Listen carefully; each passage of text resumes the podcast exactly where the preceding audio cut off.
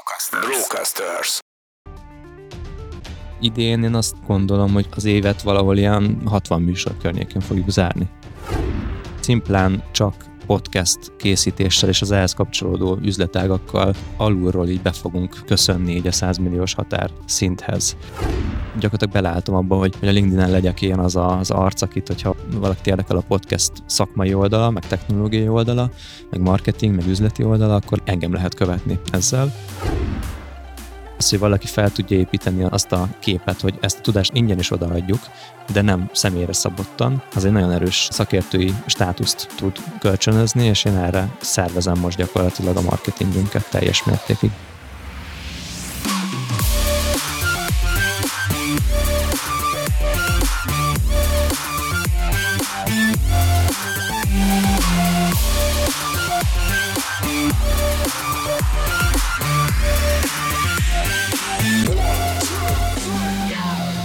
Nagy szeretettel köszöntöm minden kedves Business Boys hallgatónkat.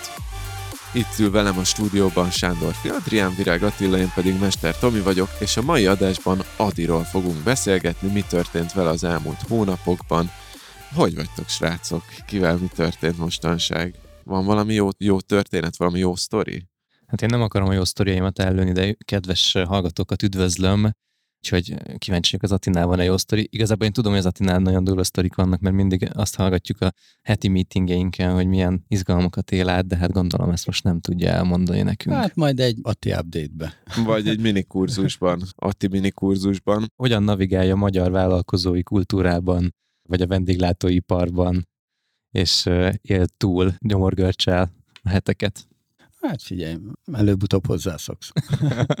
Na de én a mai adásban a Broadcastersről szeretnék beszélgetni. Hogy állunk, mik a tervek, merre megy a dolog, azt sejtjük, meglátjuk, hogy felfelé megy az egész podcast piac, és hát a Broadcasters nevét is egyre többször látom, hallom, de kíváncsi vagyok, hogy mi van ezek mögött, amiket látunk a, a publicitás mögött, illetve kíváncsi vagyok arra is, hogy Adi, veled személy szerint mi van. Szerintem kezdjük ah. az utóbbival. Jó. Hogy áll? Hogy áll az életke mostanában? Miket csinálsz? Lányod cseperedik? Hát igen, köszönöm a kérdést, de én nagyon szerettem volna azért hagyni neked lehetőséget, hogy te is válaszolj erre, hogy hogy vagy, mert mesélted, hogy... ja, én nem mondtam el. Mesélted, hogy a Harry Potter hetedik részének az utolsó harmadánál tartasz, ja, és igen, rendkívül igen. fel vagy spanolva. Izgalmas vállalkozói podcast adalék, hogy a Harry Pottert majdnem kiolvastam már, és nagyon, nagyon pörög a történet, szóval most már a Gringottsban vannak, nem akarok spoilerezni, úgyhogy nem mondom el, hogy mit csinálnak ott, de pff, nagy izgalmak vannak, úgyhogy én most ezen túl akarok Őrle. lenni ezen a podcast adásod, és olvasd a Harry Potter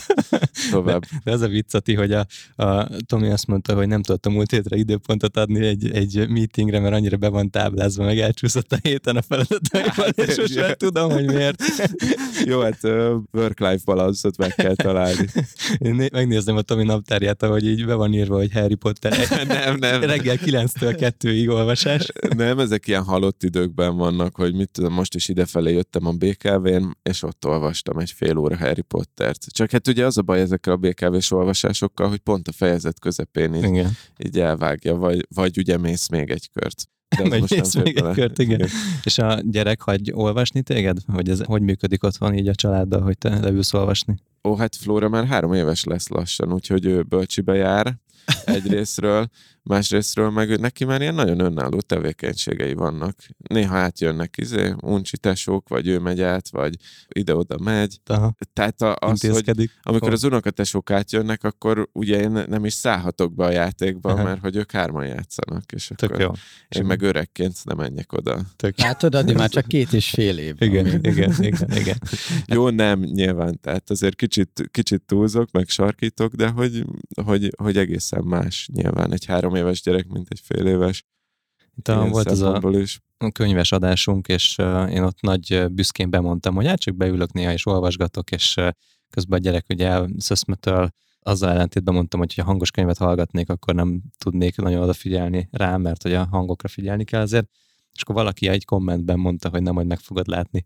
És most már meglátom, tehát, hogy most így nagyon-nagyon nehéz leülni, könyvet olvasni egyszerűen, egyszerűen pár oldalak pötyögnek le, pedig annyira jó könyveim vannak most, és ilyen teljesen be vagyok zsongva, ezeket olvasnám, de nem tudom igazán. De nekem tetszett az, amit mondtál akkor, szóval ezt én mostanában megélem, hogy, hogy könyvet tudsz úgy olvasni, hogy a kanapén olvasod, négy-öt oldalt elolvastál, figyelni kell, oda mm. kell menni, segíteni kell, adni kell egy pohár vizet, vagy akármi. Mm, igen. Bár amúgy a, a Flóra ő már tud kávét is főzni. Ne. Úgyhogy de mondom neki, hogy Flóra főzöl egy kávét, és akkor fogja, fölmászik a kapszulásgéphez, beleteszi a kapszulát. Ne. Még néha azt is megkérdezi, hogy milyen színű kapszulát kérek. Belet, beleteszi. Egy, egy dolgot nem tud, mert hogy magasan vannak a poharak, azt nem éri még el, akkor azt oda kell neki adni. De amúgy cakli-pakli lefőzi az egészet. És pont most szoktál a kávéról. Igen, igen. az nagy hát, szíves. Mire kijön ez az adás, lehet, hogy már visszaszoktam rá. De hogy egy hete nem kávézok. Nagyon jó. Mi meg olyan mennyiségben fogyasztjuk a kávét, hogy ez elképesztő. Tehát ilyen zsákokban gyűlnek össze a elhasznált kapszulás kávék. Egy hihetetlen mennyiségben fogyasztjuk, mert hogy az alvásunk az nem annyira kiegyensúlyozott, tehát ez, hát ez, ez nem újdonság szerintem. Ez ilyen. Egyébként, hogyha már itt tartunk, akkor így alapvetően azért elég jókat tudok most már aludni, most fél éves a Luca, meg dolgozni is tudok valójában, szóval eléggé eh, működik az egész, de hogy valójában nagyjából így délután 2-3-ig szoktam dolgozni mostanában, és ez uh-huh. egy mhm. ilyen, ez nem, nem annyira a gyerek miatt van már, mint hogy nem az van, hogy nem hagy dolgozni, hanem egy ilyen nagyon nagy ilyen transformáció van bennem, hogy hogy egyszerűen elvesztegetett időnek érzem a munkát nagyon sokszor, akkor, amikor a családdal tudnék lenni, vagy akár egy olyan részét élvezhetném a napnak, amikor süt a nap, ki tudok ülni a teraszra, vagy a kertbe esetleg olvasni. Na most ebből azért viszonylag kevés volt, mert szaridő volt, meg a gyerek sem annyira hagyta, hogy, hogy ilyen, ilyen lehessen, de hogy inkább azt a pár órát, még marad a napból, az bepótolom még este lefekvés környékén. De az is érdekes. A, lefek... a lefekvés, ez mit jelent? Hány órát? Az a vicc, hogy már ilyen 8 körül megyünk aludni, meg 8-9 körül megyünk aludni, hogy nagy nehezen összekapirgáljunk magunknak egy ilyen 7 órányi alvást. úgyhogy, meg hát fáradt is vagyok már ilyen fél 9, 9-10, fél 10 környékén, úgyhogy Úgyhogy ilyen 8 és fél 10 között azért már bemegyünk az ágyba aludni. Abszolút megfordult az életem, és emlékszem régen még a butlers időkben ilyen hajnali négykor fejeztem be anyagokat, amik másnapra kellettek. Ugye van egy ilyen törvény, azt hiszem a, ez a Parker törvény, hogy mindig a rendelkezésre álló időt kitölti az ember a, a feladataival, akár három hónap van rá, akár egy óra, mindig kitöltés. Én tipikus ez, a, ez az ember voltam vagyok, és emiatt hajnali négykor még befejeztem grafikai anyagokat, meg ilyenek. Ez teljesen átalakult mostanra. Hát figyelj, családos ember vagy. Igen, és büszke vagyok rá, és nagyon élvezem, és szeretem ezt a dolgot. Baromi nehéz, amúgy fárasztó, nehéz, rengeteg olyan kihívás van, amit nem ismerünk. Ugye a, a munka ebből a szempontból egy kényelmes közeg, mert évek óta elszocializálódtam, és azokat a fajta problémákat, amiket az én bizniszem hoz, azokat én hát úgy ismerem nagyjából. Nem úgy, mint az Atinál, akinél ilyen drámák vannak hétről hétre, hónapokon keresztül, új és új feladatokat hoz. Nálam így, nem tudom, ilyen, ilyen belátható skálán mozog az, hogy mennyire lep meg egy probléma. Ez biztos ismeri a Tomi is, de hogy ehhez képest a gyerek az egy teljesen új. Az egy beláthatatlan. Igen. Beláthatatlan skála. Akkor legalább valamit azért tapasztaltok az én dolgaimból. Beláthatatlan skála. De, De egyébként, hogyha azt nézzük, hogy kinek mekkora csomag van éppen a hátán, akkor lehetséges, hogy hasonló méretű csomagot cipelek, csak máshogy, mint te. Ja, és ennek a változásnak köszönhető a fogyásod is? Oh, köszönöm oh. szépen. Észrevetted, ugye? Hát igen, a púpos póló az már nem feszes. De ah. várj, kezdjük a hízással, mert a podcast hallgatók ezt nem látták, hogy azért... ezért jó a podcast. Hát ezért, azért egy-kettő kép kiment a, a social csatornákra. Óvatosan, amit, azért le, le volt amit... cenzúrázva azt, hogy mi mehet ki. Ha Igen. már az meg volt photoshopolva még. Tudod, ja, ja, így le lettek húzva a szélei a, Igen, az adinak, egy kicsit bejebb lettek húzva. Nyers képeket. Nem, has, hasnál el lettek vágva a fotók. Nem, amúgy az volt, hogy amíg meg nem született a Luca, addig olyan, úgy vigyáztam saját magamra, és aztán ott egy ilyen teljes ilyen bezuhanás volt az étkezésben, meg az életstílusban, és szerintem a fáradtságot, meg az ilyenfajta stresszt, azt étellel kompenzáltam. Úgyhogy pizzák, chipsek, hamburgerek, gyorsan megehető dolgok, édesség, az, az így árad be a szervezetembe, Nekem ez az egyetem alatt volt, hogy ott keveset lehetett aludni, mert mindig nagyon sok feladat volt leadásnál, és valamiért azt hittem, hogy ha az alvásból nincs időm energiát szerezni, akkor kajával tudok majd, de utólag rájöttem, hogy ez nem így működik. És elhisztál ott rendesen? Ja, nem, én nekem, nekem szerencsére olyan az alkotom, hogy akármennyit teszek. Legalábbis akkor olyan volt, akkor nem hiszem. Hát Most rajtad, azért már ez változik. Rajtad kevésbé látszik, mert magas vagy. Érted? Tehát, hogy... Ja, jobban elosztódik. Úgyhogy felskálázottam 80 kilóra.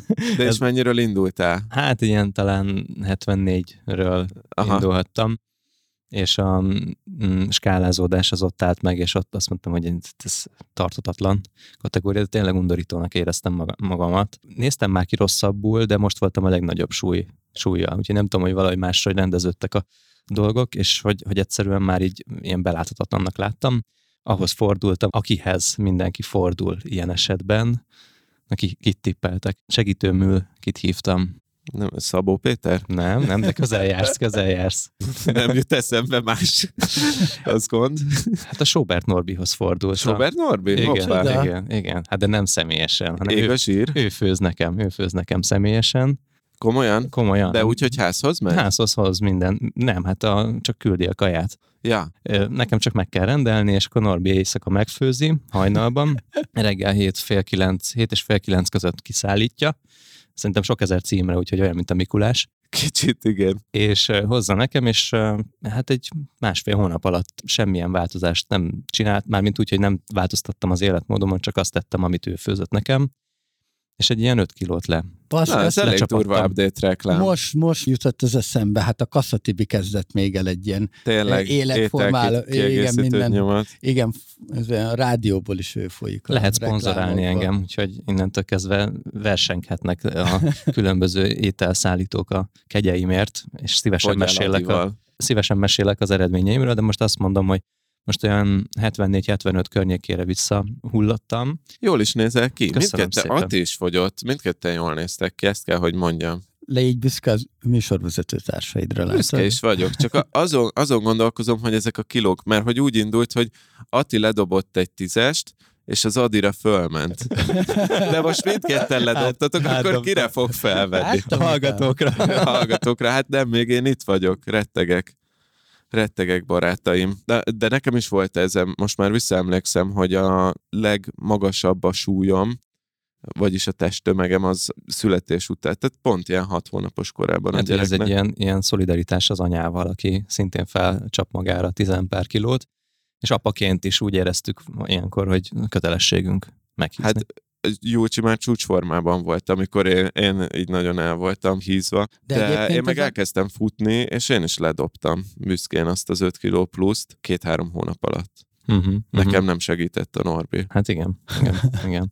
És a, a másik, ha már így tetézzük a update reklámot, hogy, hogy valójában azt veszem észre, hogy nem, hogyha bemegyek egy boltba, emiatt nem veszek semmit, csak kávét mert hogy egyszerűen nincsen szükségem semmilyen alapanyagra, semmilyen egyéb ételre, nincsen szükségem nasira, stb., mert egész napra el vagyok látva. És, hát jöhetnek a kávészponzorok is. Kávészponzorok is. és a boltba se kell járni. De a Norbi se szponzorált, szóval így még, még van szabad kapacitásom arra, hogy befogadjam a De így berendelted, hogy 0-24-ben így megvan a kaja? Hát van ilyen, van ilyen egész napos négy étkezésből álló rendszere, és akkor uh, csak azt teszem, amit ő főz. A kutyafáját. Igen. És a Gabi is? Gabi más módon, de ő is rendelős ütembe át, átállt. Ezen gondolkoztam én is, ez milyen jó, és akkor kész a kaja, az kiesik a Igen. rendszeredből, nem is biztos, hogy drágább lesz. Hát ezt mondom, hogy nem, mert, mert hogy amúgy is nagyon sok idő elmegy a főzéssel, akkor azt nem is kalkulálnám, hogy főzünk. Hogyha rendelős, mit tudom, ilyen voltról, vagy ilyesmiről rendelünk, ott egy, egy kaja házhozszállítással együtt több mint 3000 forint, ebből megvan egy napi kajám a Norbinál, teljes napi kajám, és még egyébként fogyok is tőle, és mellette, hogyha meg nyilván, hogyha boltban veszünk valamit, akkor ott mindig mellé vásárolok mindenféle szírszart. Hát meg ott megy a pazarlás, mert nem használsz fel mindent, és akkor azt, azt előbb-utóbb kidobod. Tehát, igen, igen, azt rendelni, én is néztem, hogy... Olcsóbb rendelni, mint, mint otthon főzni. Hát meg most bemész egy boltba, egy kaliforniai paprika 1200 forint kilója. Tehát, hogy, hogy innen indulnak a dolgok. Hogy tudod, hát, igen. Hát, ami viszont fel... Jó, az, az belemegy az alapanyagba is, hogyha főző. Ott tényleg az a különbség, Jó, hogyha, okay, csak hogyha nem ha magadnak veszed, fel... akkor, akkor nem úgy főzöl adagra, hanem mindig megmarad egy kicsi. Igen, igen, az se pazarlás. Akkor azt, igen, azt vagy bezabálod, amire nincs szükséged, mert hogy azért ne dobjuk ki, vagy kidobod. Ja, Tehát ja. mindenképpen pazarlás lesz belőle. És nekem óriási stressz az, hogy gondolkozni kell azon, hogy mit főzzek, meg egyáltalán az, hogy mit egyek. Tehát az, hogy bemegyek a boltba, és azon kattogni, hogy most mit fogok enni, vagy azért menni be a boltba, hogy legyen mit ennem, és mert, mert mondjuk a, már akkor megyek be, amikor elfogyott, meg amikor már éhes vagyok, ez nekem folyamatos stressz. És akkor ott egy választást hozni, hogy na most akkor rendeljünk házhoz, vagy próbáljunk meg otthoni valami, nem tudom, milyen random, így a kamrában elálló valamiből csinálni egy ehető dolgot, az nekem ilyen elég nagy feszültség, hogy ezt hogy oldom meg, pláne akkor, amikor nem erre állt rá éppen az agyam, és ezt így teljesen kiszerveztem ezt a problémát. Hát mm. meg mennyivel kevesebb ezért veszekedési faktor lehetőség kimosogat el. Na, az még megmarad. Na, és ezt akartam mondani negatívumként, hogy ezzel szemben viszont iszonyatos mennyiségű műanyag tálcát kapunk. Tehát De és nincs dobozok... olyan lehetőség, hogy saját üveg akár nem, nem, nem, nem, nem, nem, nem. Kegyetlen, tehát hogy, hogy egy nap alatt négy-öt ilyen műanyag doboz képződik csak a mi rendszerünkben, és hogy elképzelem azt, hogy egy nap mondjuk hány ezer rendelésük van, iszonyatos mennyiségű műanyag cucc megy el. Mi azt csináljuk egyébként, hogy visszük le, vagy visszük a rokonokhoz, hogy akik ilyen főzősök és ilyen műanyag dobozokban tárolnak ételt, meg befőznek, mint tudom én, meg egymásnak hordoznak ételt, hogy, hogy használják ezeket, és emiatt így örülnek, tehát hogy van egy ilyen másodlagos piaca ezeknek a dobozoknak. másodlagos felvevő piac, de hát egy idő után ezek el fognak, tehát nekik se lesz szükségük egy igen, igen, dobozra. bele fognak fulladni, úgyhogy majd keressük azokat az önkéntes jelölteket, akiknek igénye van műanyag dobozra, mert végtelen mennyiségben tudok adni. Ez egy negatívum, de nem tudom erre a jobb megoldást, úgyhogy ezt, ezt sajnálom nagyon. Hú, most beinspiráltál, Adi. Én is lehet, hogy átállok erre a fix ételrendelősre, hogyha nem is heti öt napra, de mondjuk heti két heti napra. Heti hét napra rendelek. Heti hét napra, bocsánat. Aha. Heti két napra berendelek, és az a cég, akiket én, én tudom, most nekik nem mondom be a nevüket, mert hogy nekem nincs ilyen háttérszerződésem titokban velük, hogy, hogy bemondom őket a podcastben még. Ők üvegedényben hozzák. Aha. És visszaküldöd, és elmossák, vagy neked kell elmosni, nem tudom, az de, hogy visszaküldöd, és másnap ugyanúgy ugyanabba az üvegedénybe. Az, az, az, az, az egy kemény logisztikai, meg Aha. folyamatbeli. Biztos bele is árazzák amúgy. Nyilván bele. Persze, ez, ők egy kicsivel drágábbak szerintem, viszont olyan alapanyagok alapokból is főznek. Viszont nekem az volt a szempont, hogy, hogy fogyikaja legyen, tehát itt a, ez a keto menü, ez olyan, hogy iszonyatosan csökkentett szénhidrátot ettem emiatt, tehát sokkal kevesebbet, Viszont mint ami... zsírt. Hát, nem tudom. Nem? Tehát nem, nem, ez a kettő, ez nem, nem, nem, nem, volt, nem volt olyan vészes egyáltalán, de minden esetre működött. Kevesebb szénhidrát ment be egy nap a rendszerembe, mint mondjuk egy cukros pudingban van, vagy egy joghurtban van. Szóval nagyon brutál. Úgyhogy ez nekem megértem. Na, de hát akkor a Norbi Update-es reklámblokk lement. Igen. Köszönjük a szponzorunknak. De egyébként azt érzed, Nem, hogy... ez legyen hivatalos, nem szponzorál. Nem szponzorál, de amúgy azért Még. akartam elmondani, mert hogy hát, tök, ha. tök hálás vagyok. Hát, ha beesik. Tök hálás. Igen, és én szívesen fenntartanám ezt az életmódot, amennyiben egy szponzorszerződés beesik. Szerencsére én nem arról a, nem tudom, 120 kilóról indultam, amit hónapokon keresztül lehet social médiában nyomatni, hogy adi átalakulása. Tehát, hogy én valójában ilyen 72-nél meg kéne, hogy álljak a fogyásban. Igen, te kevésbé vagy reklámozható, de azt gondolom, hogy többen vannak abban az élethelyzetben, mint amiről te jössz, mint mondjuk egy ilyen extrém jól megmutatható 120 kilóról való fogyás, hogy van rajtad egy 5-10 kiló plusz, annyira nem zavar, de rosszul érzed magad vele, szóval ez, a, ez amúgy ez egy fontos dolog, és akkor most elvonatkoztatva attól, hogy éppen kinek a kajáját etted, vagy sporttal, vagy kajával fogytál le, hogy ez egy tök nagy, és, és gratulálunk hozzá, hogy ez egy tök nagy teljesítmény, hogy ezt ledobtad magadról, és azt mondtad, hogy ez zavar, beleálltál, megtaláltad a megoldást. Úgyhogy jár a taps. Köszönjük szépen. Amúgy annyira örülök ilyenkor, hogy élő közönséggel veszük fel ezeket az adásokat, mert így, igen, e, igen. csak szólunk nekik, és e, újonganak, és örülnek. És úgy, mindig ugyanúgy, mindig igen. ugyanazzal a lelkesedéssel. Pont ugyanolyan hosszan. Na, beszéljünk a brokiról? Nem. A brokiról. Nézzük meg a brokit. Ami Jó. a brocasters Pedig nagyon jól éreztem magam ebben a kis Legyen hülye, csak szóltok. Hát, hát de figyelj, ezt, ezt egy pár adással elcsúszott ez a kedved. Csináljunk már egyszer egy olyan adást, ami csak small mint a Balázséknak van ez a 7-től 8, vagy 6-tól 7-ig, hogy, a, hogy ott még nem hoznak csak témát, utána valami értelmes témát is feldolgoznak, mi meg nem. Hát azért az értelmesen vitatkozhatunk, de, ja, jó, jó. de igen. De amúgy még, hogyha még egy nagyon picit így a kajára visszatérünk, hogy ugye volt a sportos adásunk, ahol én azért... Lehet, így... hogy megvolt az, hogy hány percig kell róla. ja, ja, ja, igen. még beleprésel egy-két percet. Igen. Én tényleg azért, ugye beszéltük azt, hogy, hogy nézzünk egy megtérülést, és az Attila mondta azt, hogy az az idő, amit belefektetsz abba, hogy nem tudom, majd hatékonyabban dolgozol, vagy valami, hogy itt is azért lehet megtérülést nézni, hogy, hogy hogyha nézem azt az időt, amit nem sportolással töltöttem, hogy nem kellett elmennem futni, az is munkára fordítható, és akkor termelőidő volt, meg, meg úgy egyáltalán azt, meg hogy nem kell konditeremre költeni, csak úgy fogy az ember, szóval ez ilyen fantasztikus élmény volt, mert nem kell főzni, érted? De mennyi idő megy el vele? Hát, Látom, nem neked nem sok jött át a sportolós adásban. ő másik oldalról fog. Nem érintettem, nem, nem pont azt a fajta befektetést értetted meg belőle, amit ott magyarázott nekünk Igen, a kolléga. De nézd, hogyha egészségesen étkezem, és nem vagyok elhízott, akkor legalább azzal teszek a szervezetemért, meg a hosszú életemért, hogy, hogy legalább legyen egy, egy olyan, nem tudom, érrendszerem, meg, meg szívem, ami mondjuk sokáig kitart. Jó, de nem ez, a pizzától ez, teszem ez, tönkre ez, magam. Ezt nem vitatom el tőled, ez nagy teljesítmény, tényleg, vagy kajával, vagy sporttal, de elérted, és lehet, hogy ez fogja meghozni a kedvedet ahhoz, hogy most, hogy már lefogytál, hogy iszonyatosan kigyúrt magadat. Igen. Ezek tudom, ez Na. neked a fétised, mert még így, így De... adás előtte még nem voltál itt bent, akkor nekem is ugyanezt mondta. Ugyanezt mondta. Le vagy fogyva, hát gyúrt ki te is magadat nagyon nagyra. Igen. Na most nem, nem rossz irányba tapintasz, mert hogy, hogy azt mondtam magamnak, hogy jó, hogyha már egy kicsit a hasamról, meg a csöcsömről lejött, akkor, a, akkor csináljunk egy kart hozzá, egy rendes kart, egy férfias kart. És akkor elkezdtél, de csak bicep bicepsre. De elkezdtem, igen, egy 30 napos biceps edző. Csak biceps, tervet, jó. Amit egy napig csináltam.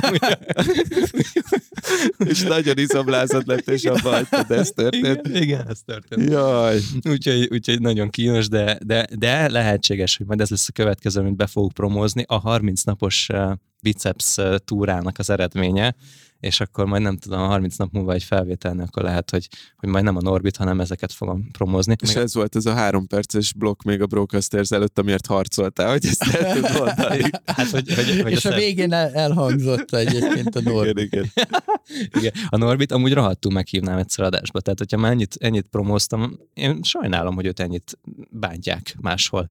Tehát, hogy így nem tudom. Miért bántják? Hát Én a partizán, Partizánnak volt a Gulyás Marcival volt egy egyórás interjú, amin Gulyás Marcit is meghívnánk. Nem? Őt is, őt is, de hogy így rommá, rommá lett szegény, így falhoz lett állítva elég rendesen. Mert bement interjúra? Aha, igen. Aha. De én meg abszolút azt gondolom, hogy aki felépített egy ilyen sok milliárdos bizniszt, lehet bizonyos szempontból példa, és én azért én behívnám a Norbit. Úgyhogy... Én ott az, én persze hát, hívjuk most be, nem és is én ott példa, de hogy én... tanulni biztos lehet tőle. Főleg az, off, főleg az off-record beszélgetésekből, de... Na, de végre lesz valaki, aki a vendéglátásban, meg a kaja házhozszállítás, meg ilyesmi témában az Atinak tud inspirációt adni. Abszolút. Ja, de ezt már akkor fixre veszük, de... hogy ezt így bemondtuk, akkor a Norbi már csörög be az adás után hozzánk, hogy srácok, Ennyi promóért? Vagy... Hát mások ezért mennyit fizetnek? Hát nem Én benne vagyok, hogy meghívjuk. Nagyon jó lenne, nagyon jó lenne. Én nem mondjam, én bírom, meg jó fegyvereknek tűnik. Na, de legalább akkor ő engedte, hogy kimenjen az adás, és nem vágatta ki a felét. A, igen, a, igen. Attól függetlenül, hogy kapott kellemetlen kérdéseket. Mert ismerünk ilyen celebet, aki így ennyire kivágatta? Hát nem, hát azért ez elő szokott fordulni, Biztos. hogy vágatnak ki részeket. Ja, Na. mi is ismerünk ilyen sztorikat, igen. Tomi, Tomi nem érti, de hallgatók se értik. Mindegy, nem is kell, nem is kell tudni. Menjünk rá tudni. a Broadcastersre. Csak előtte még nem. akkor szedjük össze a vendéglistát, hogy kit hívjunk el. Tehát akkor a Norbit mindenképpen. Igen, ő igen. egy nagyobb falat lesz őt, igen. őt megszerezni valószínűleg, hát de valami kapcsolatokon keresztül biztos meg tudja oldani az Adi. Most Val- már ezek, ezek valamelyik, izé, valamelyik podcastedben biztos volt már vendég. Ja, még nem, de, de ott volt, voltak jó nevek már.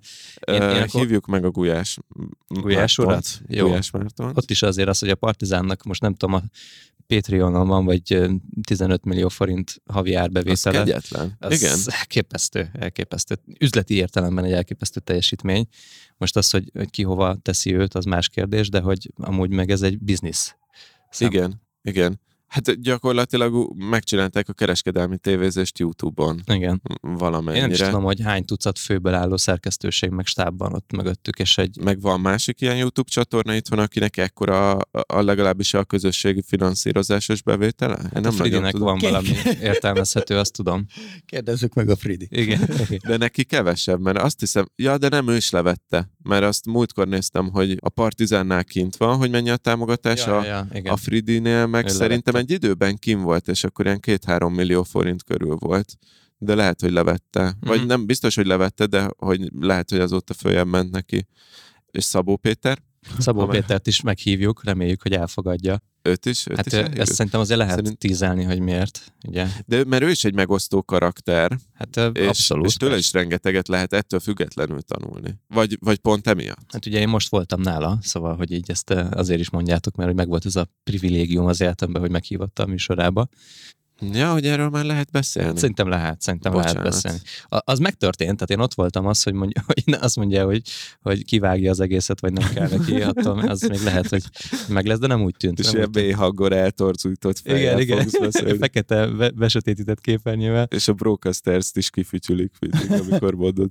Hát de vicces voltam, hogy ezt elmesélem azt, hogy a, voltam a Szabó Péternél, és háromszor kezdtük újra az intrót, mert a broadcasters nem tudta kimondani szegény Péter, és hogy hogy mindig... De miért mit mondott helyette? Nem tudom, mindenfélét más, máshogy mondta, meg tényleg ott utána röhögtünk vele, hogy sikerült a Business Boys-t, a Broadcasters-t, a Meditable-t, meg, meg a Dead Science-t is úgy elneveznünk, hogy, hogy senki le, leírni és elmondani nem tudja. Hát ez az. Úgyhogy ez, ez tehetség kell, hogy négy ilyen bizniszt az Igen. ember összerakjon. És ennek ellenére pörög a Broadcasters, úgyhogy pörögjünk rá mi is most így. Szépet pörgünk amúgy tényleg. Szolid fél óra small talk után. Én jól éreztem magam, és ilyen péntek reggel van, nagyon szaridő van kint, tehát így tök jó volt egy kicsit így humorizálni. Viszont lájtosan forduljunk rá a Broadcastersre. A Broadcastersnek van egy saját terméke, vagy egy szolgáltatása, nem tudom minek nevezzük, ami nem a fő szolgáltatás, viszont szerintem egy, mondjuk egy Business Boys hallgatónak lehet, hogy ez látszik a legjobban, ez a stúdió, amiben ülünk.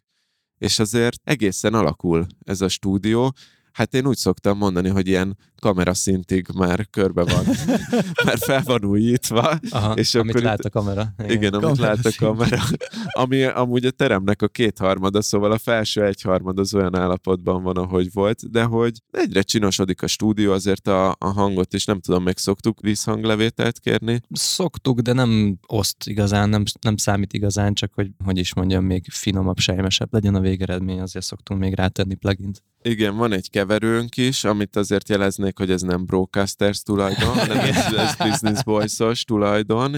Igen, és úgy jó érzés bejárni. Van tévé, fel van a hangszivacsolva, átfestettük, működik a negyedik lámpa, meg lettek csinálva a szegélyek, vannak függönyök a falon, van új légkondink, 0-24... Csendes egyébként a légkondink? Nagyon jó, nagyon jó. 0-24-be be lehet jönni hétfőtől vasárnapig, mert ilyen PIN kódos megoldással most már lehet használni, úgyhogy lehet foglalni 0-tól 24-ig hétfőtől Igen. Hát annyira figyelni kell, hogy amikor a kódot hallgatja az ember, akkor kérdezze vissza az aditól, hogy, hogy mondja, ha telefonon felhívjátok az adit, hogy mi a PIN kód, akkor egyesével kérjétek a számjegyeket. Azért, mert vannak olyan, olyan a valójában matek zseni fiatalok, akik nem tudják a számokat összerakni.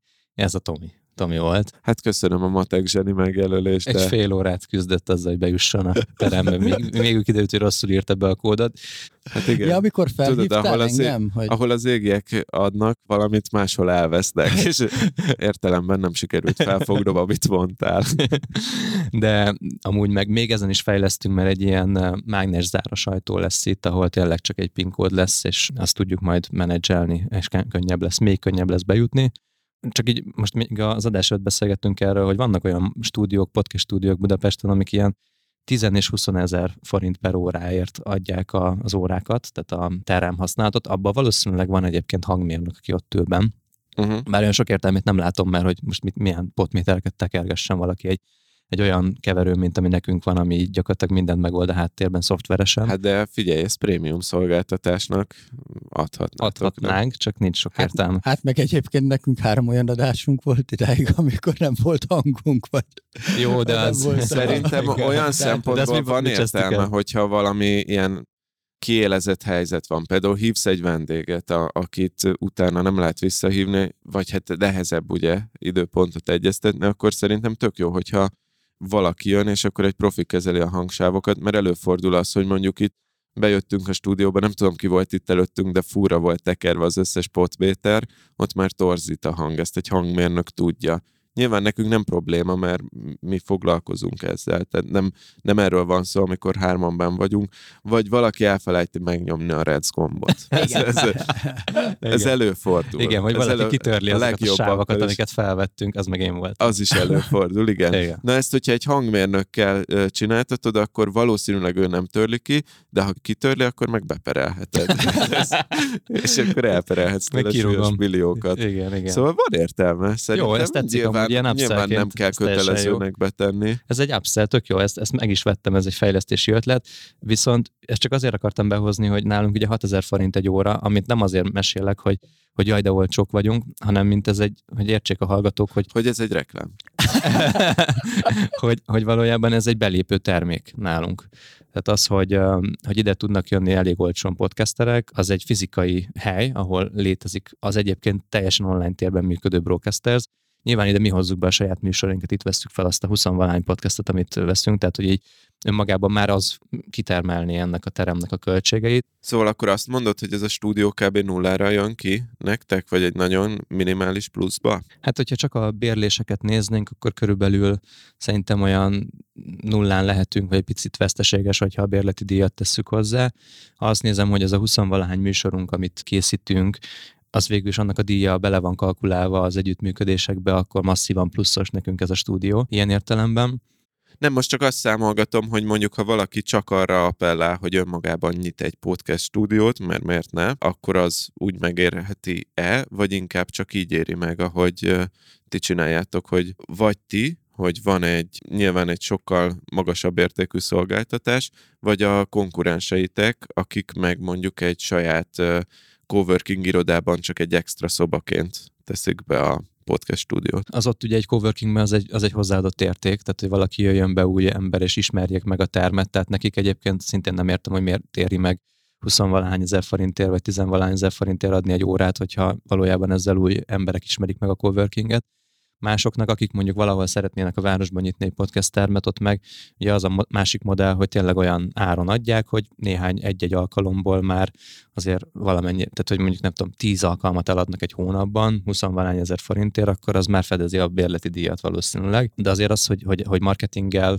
is, tehát hogy meg tudják tölteni ezeket a termeket, azért az szerintem nem annyira egyszerű még Magyarországon. Nekünk is ott van, hogy, hogy, hogy valószínűleg majd ki kell valahol bérelnünk egy másik termet, előbb vagy utóbb. Tehát én idén látom azt, hogy, hogy már két stúdió lesz valahol. Ez a... jó lenne, Budán is egy. Igen, Budán, de Budán akartunk tényleg, tehát hogy az egy másik opció. Meg egy olyan modell... De a felvételeink maradnak itt, nem? Nem, nem, nem. Szerintem egy itt, egy ott, vagy mindegyik Budán lehetne. Igen. És a másik modell, ami a fejemben van, az az, hogy akár ezt a szolgáltatást, ezt a know-how-t, hogy hogyan menedzselünk egy, egy stúdiót, illetve hogy a megtöltésének a módszertana, ugye van egy online foglaló rendszerünk, meg a különböző marketing dolgok, hogy ezt igazából ezt egy hozzáadott szolgáltatásként is el tudjuk adni más helyeknek, akik mondjuk rendelkeznek szabad térrel, de nincsen kitöltve, és hogyha új bérlőket akarnak, akkor majd ebbe az irányba is el akarok menni, de ez, ez egyelőre most nem prioritás, mert még először kimaxoljuk ezt a termet azért látod új teremnek a jelentőségét, mert olyan szinten növekedtek, és hogy annyi fix műsorotok lesz partneretek, akik, tehát azért ismerik azt, hogy elég biztonsági játékos vagy ezekben a dolgokban, hogy akkor béreltek egy új helyet, mikor annyi új... Ja, persze. Pont, persze. amikor itt sorban állnak ki a bérlők, és egy, egy, egy időpontra hat embernek adtuk el a termet, hát akkor nem csak, és hogy... mondjátok, hogy akkor tessék átfáradni a De, de nem, csak, nem csak, hogy most van egy fix cég, akikkel együtt dolgoztok, és hogyha ahogy ezt húzátok felfele, mert ja, ugye a... ott van a ti profitotok. Hát igen, a, a, a podcast gyártás, igen. podcast management eh, Amiben belerakjátok a bérleti díját a teremnek. Tehát, hát hogy... igen, igen. Meg hát valahol kell egy hely, ahol felvesszük az adásaikat. Tehát önmagában akkor is működne ez, hogyha nem adnánk ki bérlőknek szabadon felhasználhatóan a termet. Ezt mondom csak, hogy párhuzamosan, ahogy növekednek a fix partnerek, fix cégek podcast gyártásra, annak mentén Igen. terveztek az újjal. Hát csak, hogy így a számokat lássátok, hogy tavaly szerintem ilyen 21-2 aktív műsorral zártuk az évet, az úgy nagyjából az év során növekedett fel, tehát ilyen nem tudom, 5-6 műsorral indultunk, odaugrott fel, és idén én azt gondolom, hogy az évet valahol ilyen 60 műsor környékén fogjuk zárni aktív műsorként, 50-60 műsor, ami brutális. Az brutális. És Á. nektek kb. a bevételetek is ezzel arányos, nem? Hát igen, a tavalyi évben ugye csináltunk, a KFT csinált egy olyan 33 millió árbevételt, abban még elég sok marketing szolgáltatás is benne volt, amit most már idén nem nagyon csinálunk.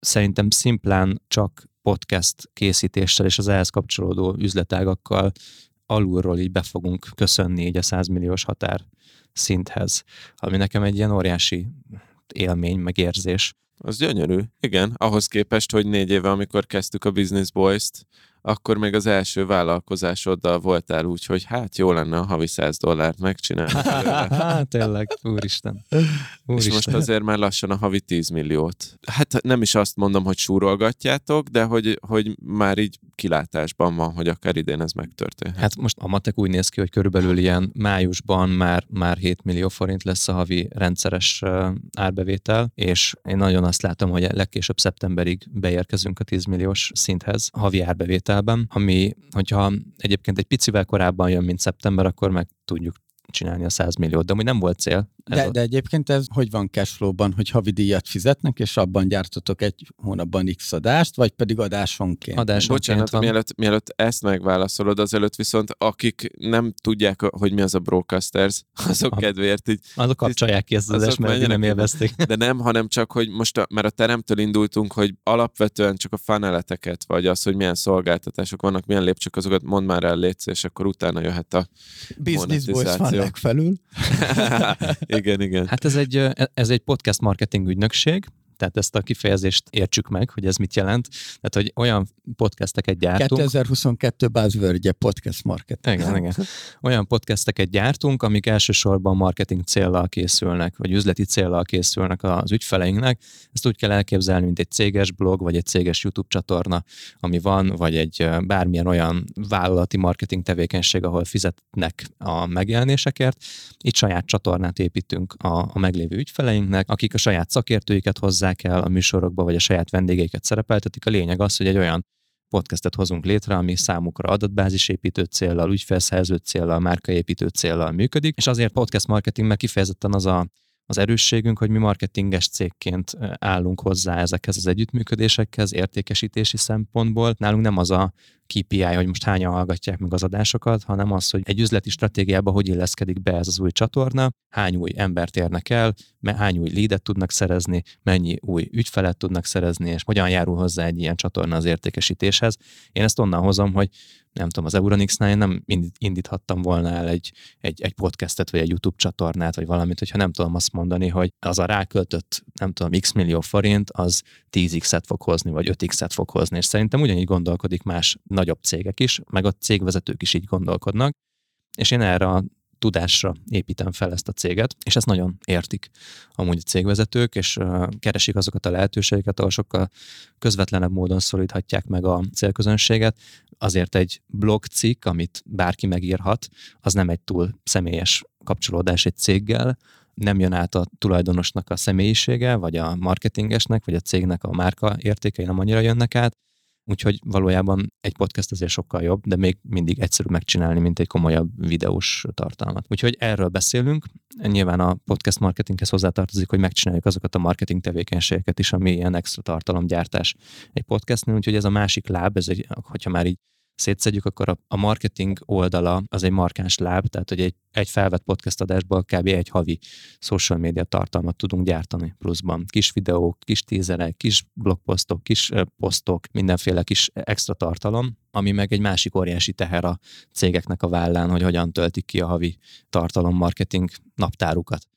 Ez a két jellegzetes pillér most, ugye így a stúdió mellett is, és azért még van egy-két vad ötletem arra, hogy milyen üzletágakat fogunk kinyitni, amikről majd egy későbbi adásban fog beszélni, hogyha már van értelme. Na és akkor itt tartunk most úgy, hogy ezek a számok, amiket az előbb elmondtam, ezek ide vezetnek minket. És milyen új ügyfelek vannak kilátásban, vagy mennyire vagytok drágák a piacon, vagy hova, hova pozícionáljátok magatokat? Ez mert- jó kérdés. Én azt gondolom, hogy valahol középár kategóriába tartozunk. Árazásban van nagyon, nagyon drága csomagunk is. Ott egyébként egy adás az több százezer forintba is kijöhet. Videóval, műsorvezetéssel, teljes mondasz- a high ma- ticket Ez a csomag. Igen, hát van ilyen, igen. Tehát van olyan ügyfelünk, ö, ö, De mondasz egy range-et? Csak hogy... hát egészen durva, mert egy epizódot mondjuk ilyen 36 ezer forinttól akár 500 ezer forintig is lehet kivitelezni. Teljesen más a, a mi bevonódásunknak a mértéke. Egyébként ez a range, amiben szoktunk dolgozni. Hogyha még ez valaki kér marketing szolgáltatást, akkor még feljebb is mehet. Tehát akár lehet, hogy egy olyan együttműködés van, ahol, ahol havi 1 millió forint fölött van a havi bevételünk mondjuk két felvételből. És van olyan rész, ahol nekünk szinte zéró bevonódásunk van, csak adjuk a stúdiót, meg a, meg a, a vágási szolgáltatást, ott olyan, most éppenséggel olyan 30 valahány ezer forintért jön ki egy Ami együttműködés. a matek az ebben a kategóriában van. Igen, igen. Hát meg, meg, megcéloztuk az alját, és a, az ár, ártartománynak és sikerült is kialkudni Adinál ezt. Viszont egy remek műsorvezető, meg egy remek lélek van az egész mögött a te személyedben, és emiatt ö, teljesen Pörög, pörögnek ez a hallgatások. pörög, pörög. Igen. Úgyhogy, úgyhogy ez, a, ez a range, és ezen belül is jönnek az ügyfelek, csak hogy válaszoljak, amit mondtam, hogy vannak az egyéni vállalkozók, akik egy ilyen szakértői podcastot akarnak létrehozni, vannak azok a KKV tulajdonosok, akik szeretnének egy új marketing csatornát létrehozni, jellegzetesen egyébként a saját szereplésükkel.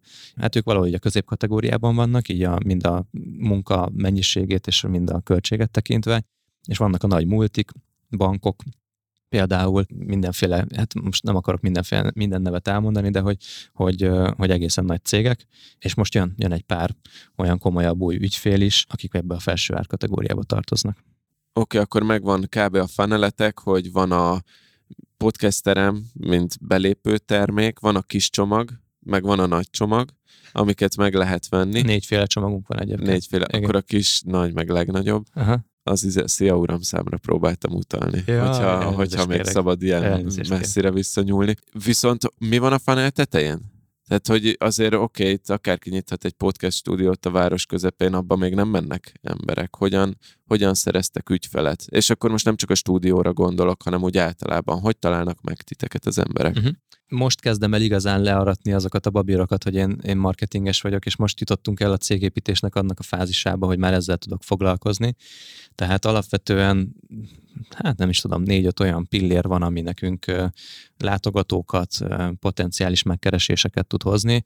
Ezek ugye mind ingyenes szakmai tartalmak általában, tehát a funnel teteje az mindig ez, hogy olyan szakmai tartalmat adjunk, amit megéri követni, vagy megéri olvasni, vagy megéri hallgatni. Valahol a Business Boys-t is ide sorolnám, mert szerintem a legtöbben még mindig itt találkoznak velem, és itt hallják azt, hogy ezzel foglalkozunk. De ugye ott van mellette Ezért az... milyen jutalékot kapunk, Tomi? Én nem tudom, te miért kapsz, én elég biztosan.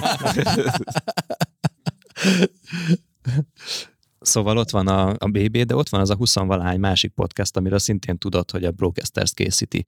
Ez egy önmagában már kezd egy olyan, olyan ilyen hógolyó effektussá válni, hogy ezen keresztül ilyen százezes nagyságrendű hallgatást tudunk mindennel együtt így egy hónapban lehozni. Ami És- az adás elején be is van mondva, meg minden podcast le oda van írva, hogy a Igen, igen. készíti. És gondoljatok be, hogy nekünk a, a nisünk az a business terület. Tehát, hogy ez, ebben akarunk a legerősebbek lenni, hogy a business podcastek, üzleti podcasteknek a, az egyeduralkodói akarunk lenni Magyarországon, és ott van a mi célközönségünk is egyben. És ez nem, nem direkt alakult így, hanem ez egy ilyen tudatalatti formálódás, hogy valójában a, a potenciális ügyfeleink hallgatják azokat a tar- termékeket, ami nekik is hasznos lehet. Mert ebből tanulnak, ezen keresztül szórakoznak, aztán rájönnek, hogy ilyet ők is akarnak csinálni, vagy a saját cégüknek is szüksége lehet egy ilyenre. És a szépség az, hogy ez az a szegmens, aki ki is tudja fizetni Igen, a, igen. a Igen, szolgáltatásaitokat. igen. Tehát, hogy a mi esetünkben nem nagyon érné meg például ilyen lélektani, pszichológiai podcastet csinálni, nem érné meg ilyen kifejezetten fiataloknak szóló dolgot csinálni. Ha viszont mondjuk hirdetésmenedzsmentre állnánk rá, tehát hogy hirdetéseket értékesítenénk podcasteken belül, akkor meg az lenne a célunk, mint a Bitonnak, hogy, hogy minél szélesebb portfólióval rendelkezzünk, minden korosztály célközönséget el tudjunk érni a műsorainkkal. Nem ez jelenleg a modellünk. Hát jó, de azért alapvetően ez a biznisz témában mi is érezzük, ugye business boys szinten is, hogy telkó szektor, bankszektor, tehát hogy ők, ők igen, tehát Drága egy kattintás. Nem, hát, hogy annyira jó hallgat, a hallgatói minősége a biznisz témáknak, meg banktelkoszektornak, ezek a emberek kellenek. Tehát, a vállalati üzletágokhoz, igen, igen. igen. És hol érik el ezeket az embereket? Tehát nagyon kevés olyan, olyan jó minőségű platformjuk van, néhány online magazint lehet mondani valószínűleg, ahol, ahol el lehet őket érni. YouTube-on nem is nagyon tudom, hogy ezzel tudnak-e próbálkozni. Valószínűleg a PPC hirdetéseknek van egy limitje, amit ki tudnak hozni egy hónapban, és hihetetlenül szállnak el azok az árak is, és közben még nem csak az van, hogy új embereket kell behozni, hanem márkát is kell építeni nagyon sokaknál, ahol ennek már van tehát megérkeztek erre a szintre, és arra a podcast például nagyon, meg hát minden olyan, tehát a videó is nagyon jó erre. Valójában ez a módszertan általánosan, hogy szakértői tartalmak, meg sok megjelenés legyen. Most azért elkezdtünk például PR megjelenéseket is intézni, most már két PR cikkünk jött le, amik elég, elég sok online felületen jelentek meg. Múltkor például pont volt egy ilyen, hogy a YouTube kihozott, vagy kihoz egy, egy újítást, hogy a YouTube-on is lehet majd podcastet hallgatni, meg Google Ads-en keresztül lehet audio hirdetéseket elhelyezni majd az epizódokban. Ez szerintem nagyon-nagyon egyszerűvé teszi majd a hirdetőknek azt, hogy podcastekben tudjanak hirdetni. Kb. olyan lesz, mint a Google ads hirdetni, vagy a Google-nek a display megoldásaival hirdetni, vagy a Facebookon De ez mi, hogy beleágyazzák a részbe a hangot? De Igen. azt felveszed, beküldöd, ők validálják, és akkor Igen. egy adott helyen elvágják a részt, és bedobják Igen, igen. És podcasterként te eldöntheted ugyanúgy, mint a videóidnál, hogy akarsz reklámot az adásodba. És utána a YouTube vissza is oszt majd ebből a pénzből, ahogy ez náluk működik. És ez egy háromnapos hír volt. És még amikor bejött ez az információ, akkor vasárnap megírtam egy tök hosszú cikket, összeraktam mindenféle infót. Két nappal később azt hiszem 30 szájt hozta le pont ezt a cikket, amit megírtam, és jó pár oldal benne is hagyta azt a linket, amit egyébként egy másik szakmai tartalomra vezettem.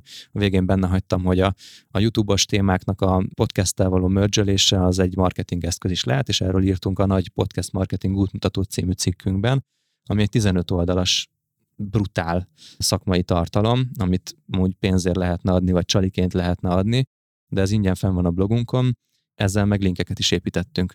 Úgyhogy majd ebben megyünk, hogy így, amikor van egy nagyon erős Ez tartalom, őrült akkor ezt... cross hacking folyik itt. Igen, igen, ez megy. Most már végre ott vagyunk, hogy, hogy Facebookon, Google Ads-ben rendesen futnak a hirdetéseink, akár a stúdióra, akár a podcast tartalomkészítésre, akár a podcast marketing területre, amit így le akartunk fedni. Tehát ennek van, van a fizetett változata is, ami szintén egy szakmai tartalomra megy.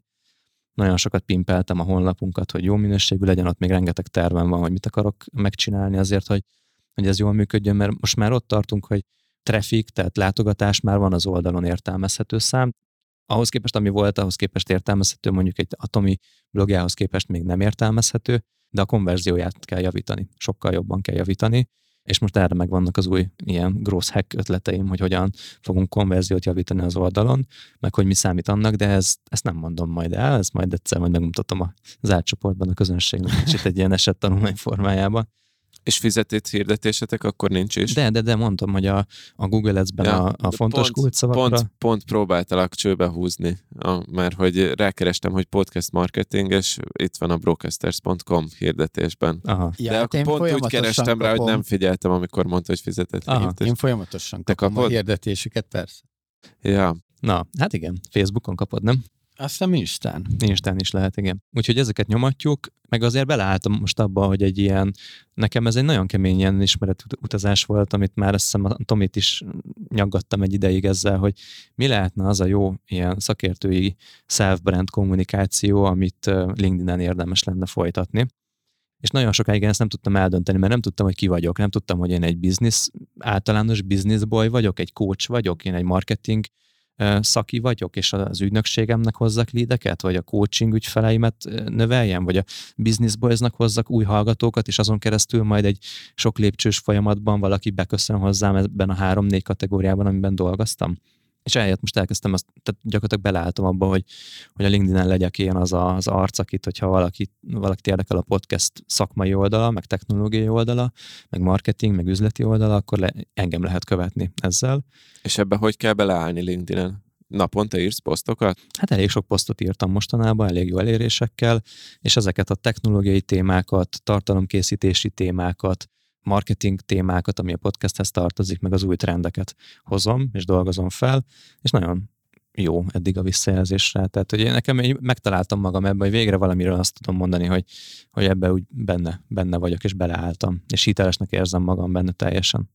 Ez jó, itt van LinkedIn-en nagyon mennek ezek az üzleti témák, és hát erre is van kitalálva a LinkedIn alapból, de ez, ezt hallottam több felől is, hogy ezek a posztolunk egy üzleti gondolatot, arra lehet kommentelni, ez, ez most már egyre inkább a LinkedIn. Én imádom a LinkedIn-t, mert, mert hogyha valaki belájkolja a posztomat, vagy valaki hozzá kommentel, akkor az ő networkjének is megmutatja a tartalmat. Ez a többi helyen azért nem így működik, és ezzel iszonyatosan lehet tágítani a, az elérést. Ráadásul olyan emberek, ha valaki, egy, például egy ügyfelünk múltkor alán, alán kommentelt az egyik ilyen top cég Magyarországon, a marketinges alá kommentelt, hogy ő is nagyon elégedett volt valamivel, és hogy utána az ő multinacionális céges ismerősi hálója azt látja, hogy ő velünk dolgozik.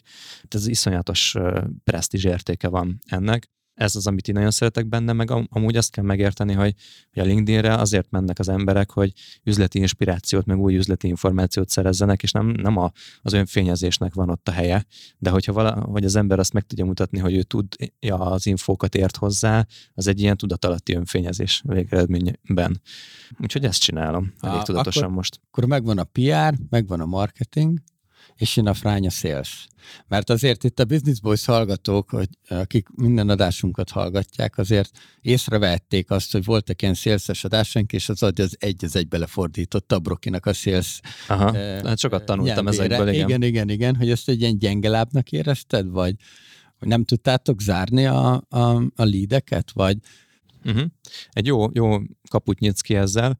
Úgy néz ki a mi folyamatunk, hogy van egy, van egy sales folyamat, aztán van egy onboarding folyamat, hogyha valaki már, valaki már eldöntötte, hogy velünk dolgozik, és aztán van a gyártási folyamat. Ez a három fő pillér van jelenleg. Nyilván lenne mondjuk egy negyedik upsell folyamat is, logikusan. És a, Hangmérnök a stúdió. Igen, igen. És a gyártási folyamatunk volt a legjobban kialakítva, és ez volt a leg, hát ilyen áramvonalasított egy elég jó kis rendszert, automata rendszert raktunk össze, ahogy a vágók, meg a szerkesztők, projektmenedzserek együtt tudjanak dolgozni, meg, meg értesítsük a, az ügyfeleinket arra, hogy éppen hogy állnak az anyagok. És az előtte lévő két fázis, a sales és az onboarding fázis az, ami a leginkább a szűk keresztmetszetet jelenti. Az első az azért, mert az én szaktudásomra van szükség elsősorban, mert még, még én vagyok a, a, a, az a fajta szereplő, aki, aki ezt a leghitelesebben át tudja adni a csapatunkból az értékesítési fronton utána pedig jön az onboarding, tehát ahogy egy teljesen új műsort elindítunk, az sokszor egy hónapnyi munka nekünk, meg a cégnek is van bele munkája és ott, ott is legalább, tehát maximum három olyan ember van most, aki végig tud egy ilyet csinálni a csapatunkban, de nekik persze más dolgaik is vannak, köztük én, én is ott vagyok. De várj, bocsánat, hányan vagytok a csapatban egyébként? Um, ezzel mindig gondban vagyok, de olyan 12-13 ember mozog, van, aki mondjuk az idejének mondjuk ilyen 20%-ában dolgozik velünk, van, aki az idejének 100%-ában dolgozik velünk, és emiatt... Csak, hogy tudjuk arányosítani ezt a két-három embert. Aha. És vannak olyan emberek, akik mondjuk csak egy-egy részfeladatra, tehát, tehát egyes projektekre kapcsolódnak be videósként, vagy műsorvezetőként, vagy, vagy valami ilyesmi.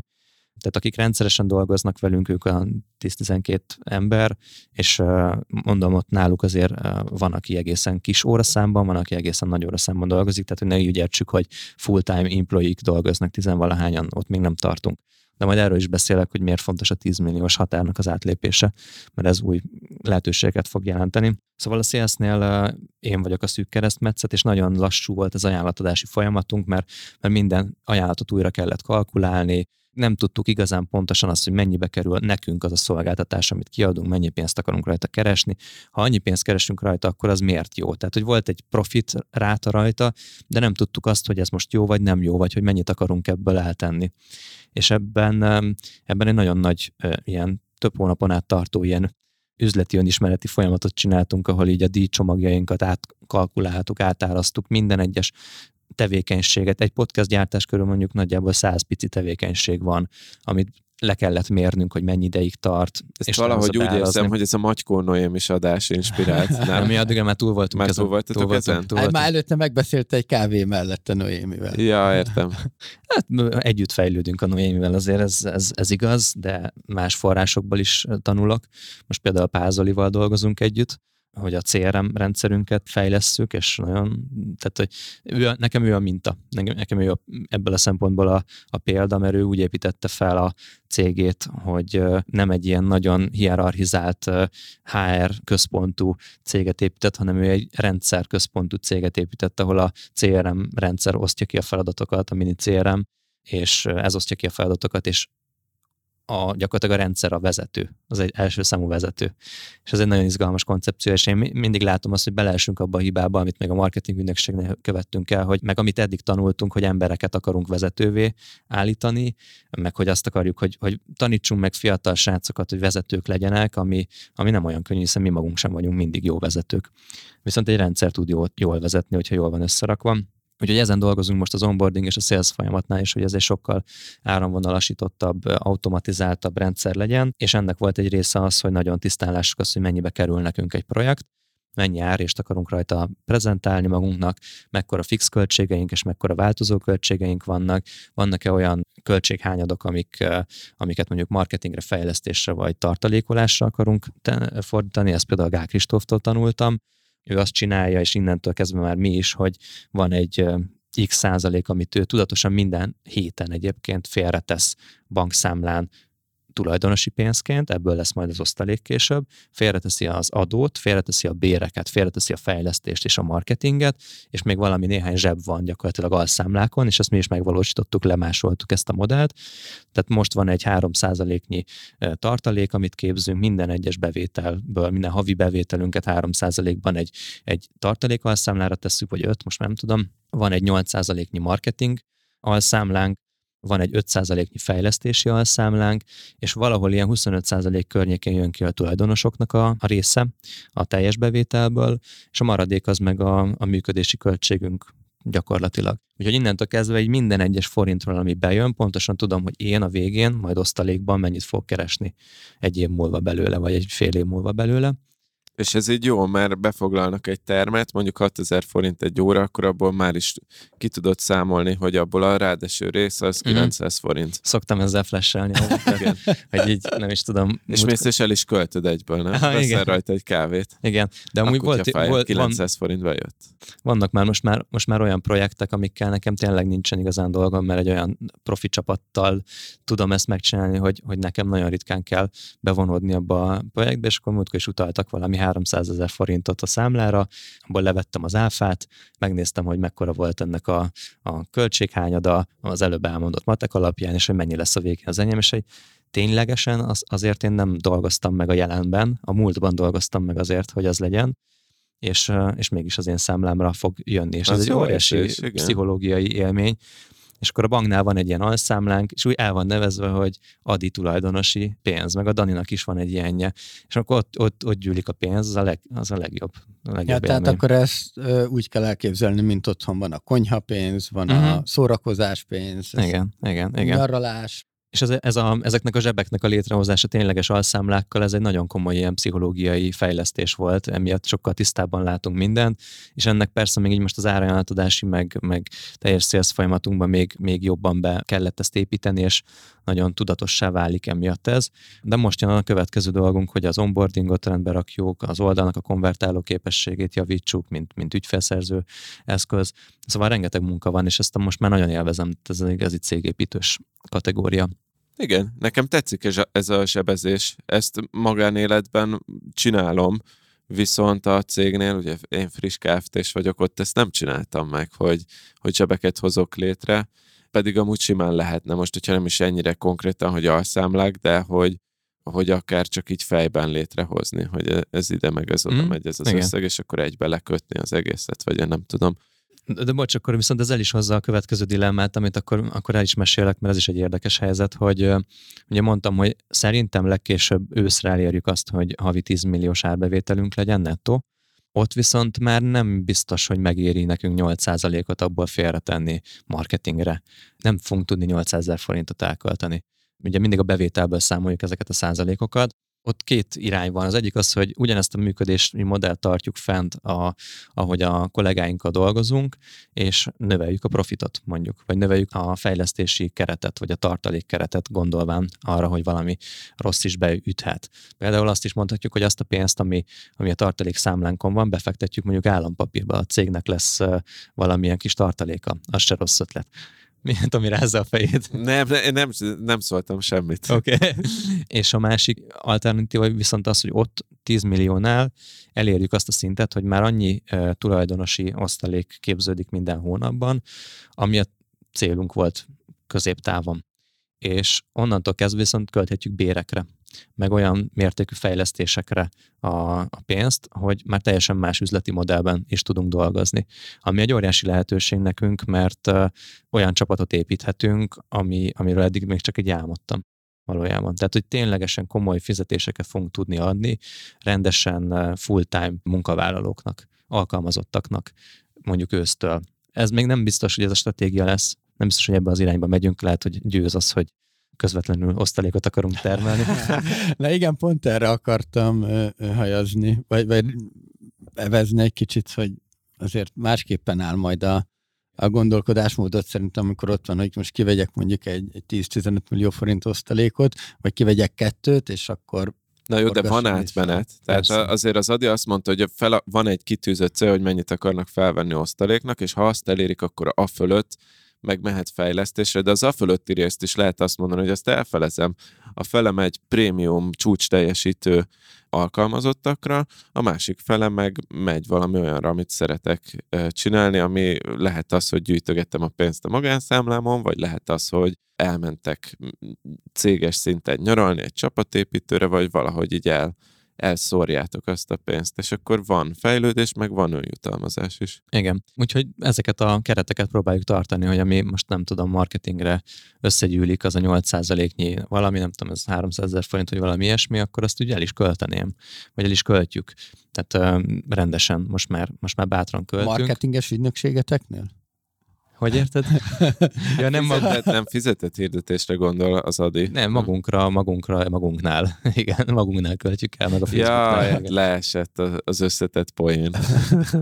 Amire az Ati utal az az, hogy, hogy azt tudják a hallgatók, hogy, hogy párhuzamosan ment egy marketing ügynökségünk, ment a Brocasters és ment a coaching, és így az idei évet ezt úgy intottuk, hogy nem vállalunk már további marketing ügynökségi projektet tehát innentől kezdve, ami, ami van, a meglévő projekteket visszük tovább a Dead Science-ben, mint Dead Science, illetve van, aki átjött a Brocasters-be, és akkor onnan visszük tovább az, ezeket a projekteket, az olyan, olyan sztorik voltak, ahol volt mellette podcast is, és nem lesz több olyan, hogy mi, mi, mi marketinget viszünk cégeknek.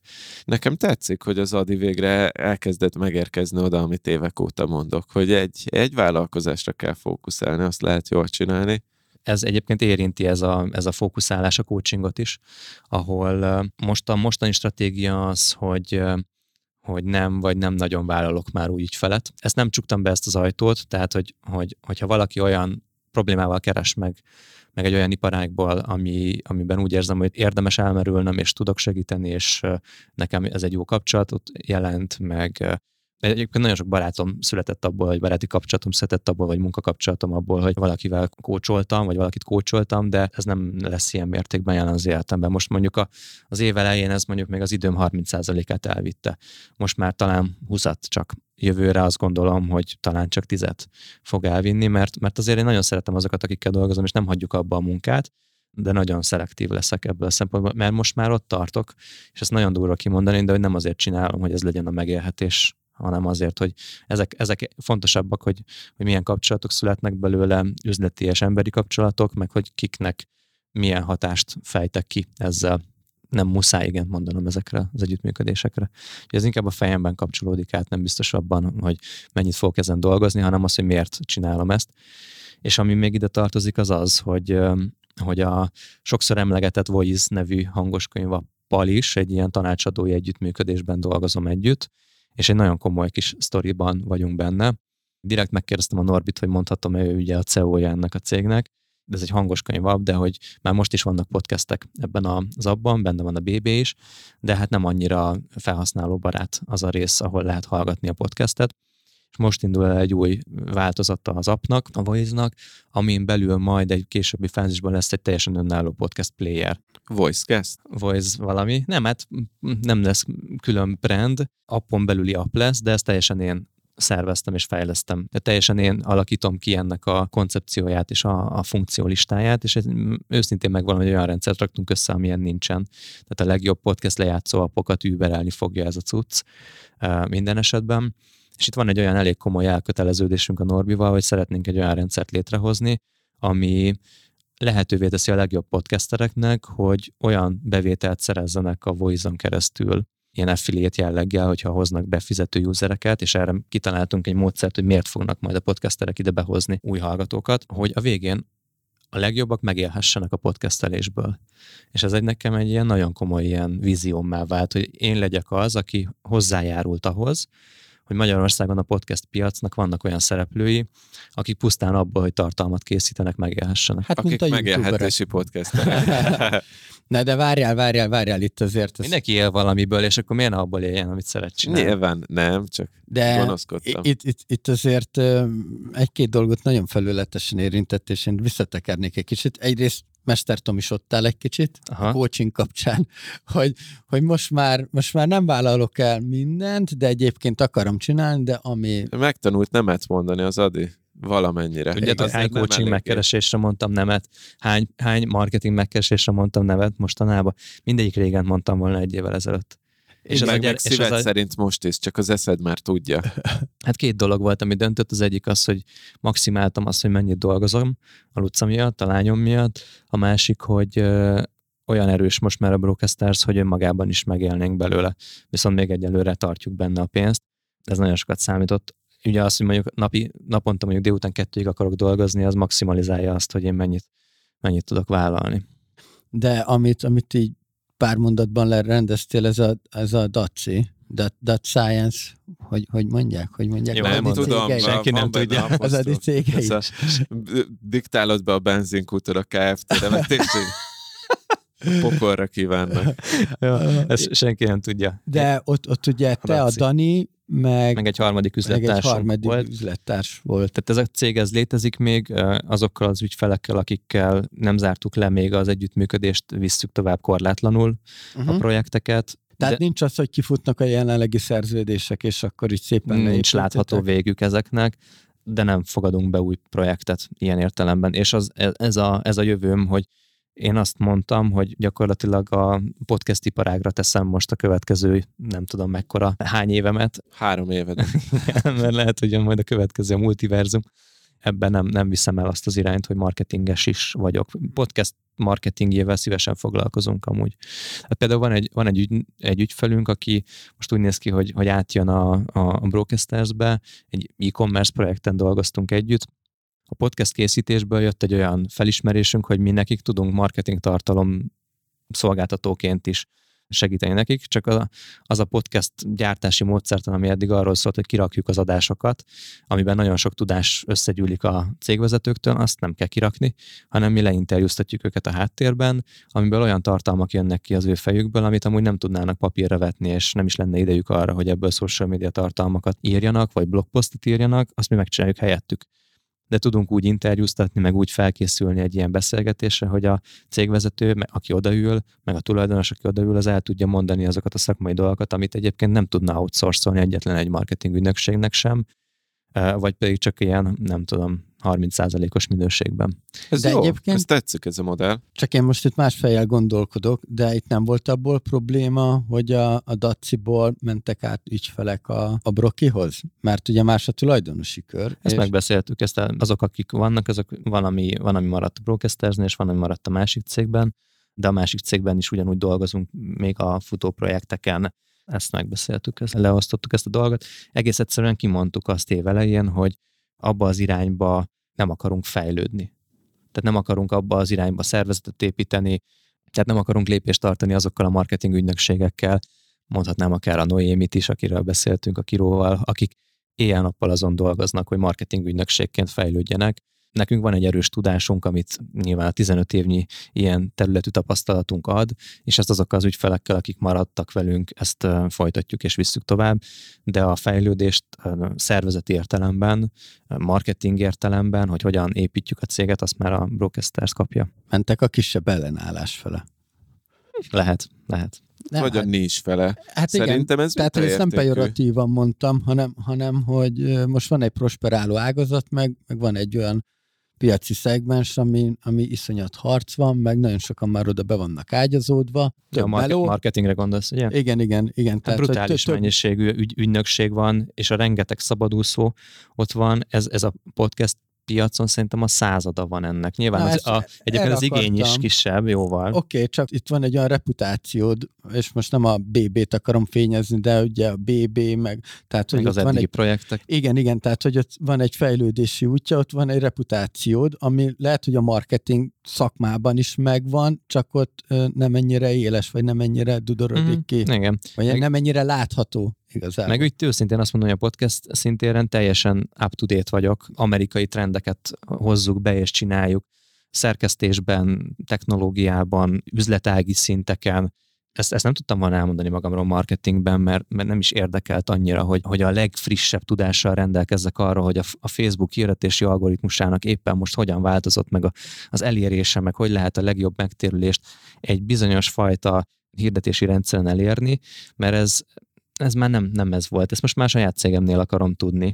És ilyen szempontból majd újból lesz egy ilyen fázis az életemben, ahol, ahol kikupálom magam marketingesként, hogy a saját cégemet építsem, de ez nem, nem, a, nem az ügynöki szolgáltatásunk már a jövőben. És ez szerintem tényleg példaértékű, vagy mintaértékű, ahogy ezt csináltad, mert hogy az van, hogy van egy alaptudásod, amúgy ahogy a bizniszguruk oktatják, csak ez mondjuk nem három hónap alatt készült el, ahogy a bizniszguruk ígérik, hanem három év alatt, de amúgy ez a realitás is benne, hogy van egy alaptudásod, egy erős alaptudásod, van egy érdeklődésed, látsz egy nis piacot, ahova viszonylag gyorsan be tudsz menni, ott megvalósítod a, az elképzelésedet, és kész, ennél több nem is kell lényegében. Az, hogy e, e köré már céget építs, az egy olyan tudás, amit menet közben meg lehet tanulni. A podcast az egy marketing eszköz gyakorlatilag, csak egy nagyon nis része. Így van. És azt igen. a részét tanultam ki a BB-nek köszönhetően, de hogy valójában ugyanazt az értékesítés és marketing tudást építjük be stratégia szinten ezekbe a műsorokba, de nem az kell, hogy nem tudom hány darab törülközőt adunk el az e-commerce hirdetési rendszernek a végén, és nem az alapján ítélik meg a mi tudásunkat, hogy hány darab széket adtunk el egységnyi büdzséből, hanem, hanem az, hogy milyen minőségű tartalmakat készítünk, és az hogyan jut el a közönséghez. És ez, ennek milyen üzleti hatásai vannak. Tehát ebben a ilyen értelemben megvan ez a tudásom, és ezt, ezt újra aktiváltam és átcsomagoltam. Például most adtunk ajánlatot egy nagy cégnek, aki, akinek kifejezetten tehát azt mondta, hogy a podcast készítésben, hogy hát ez körülbelül dupla akkora, mint amit másoktól kapott ez a díj, és hogy ez miért van, meg hogy van.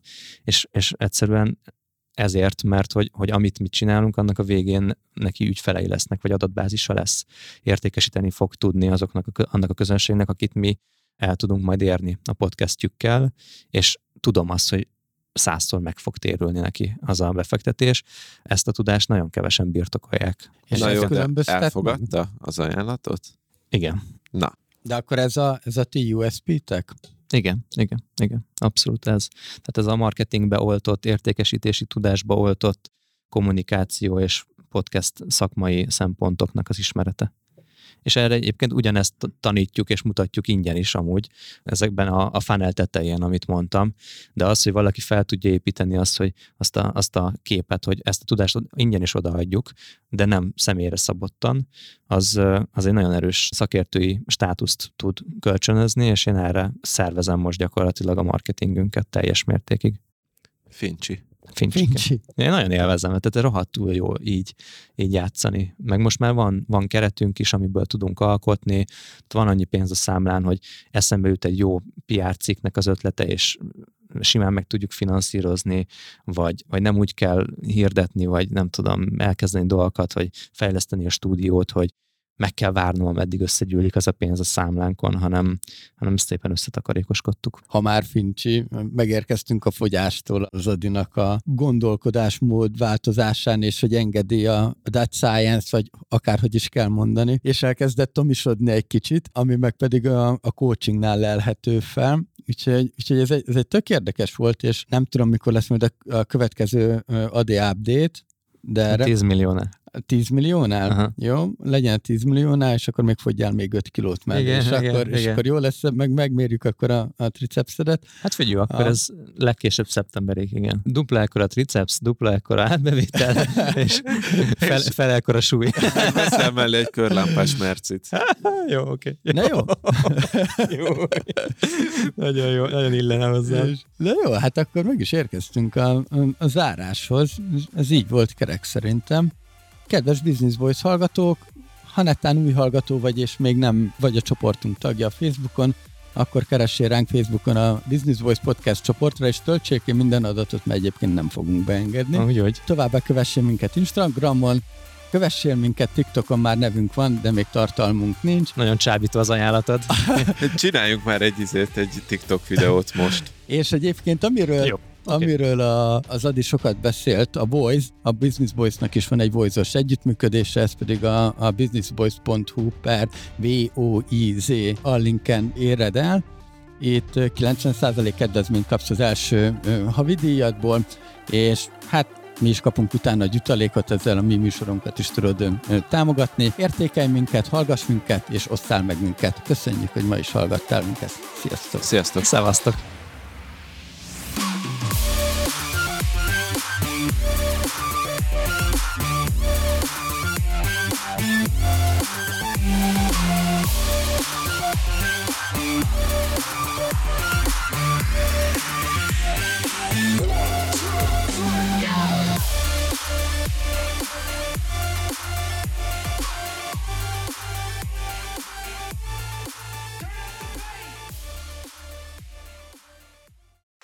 Рок-Астарс.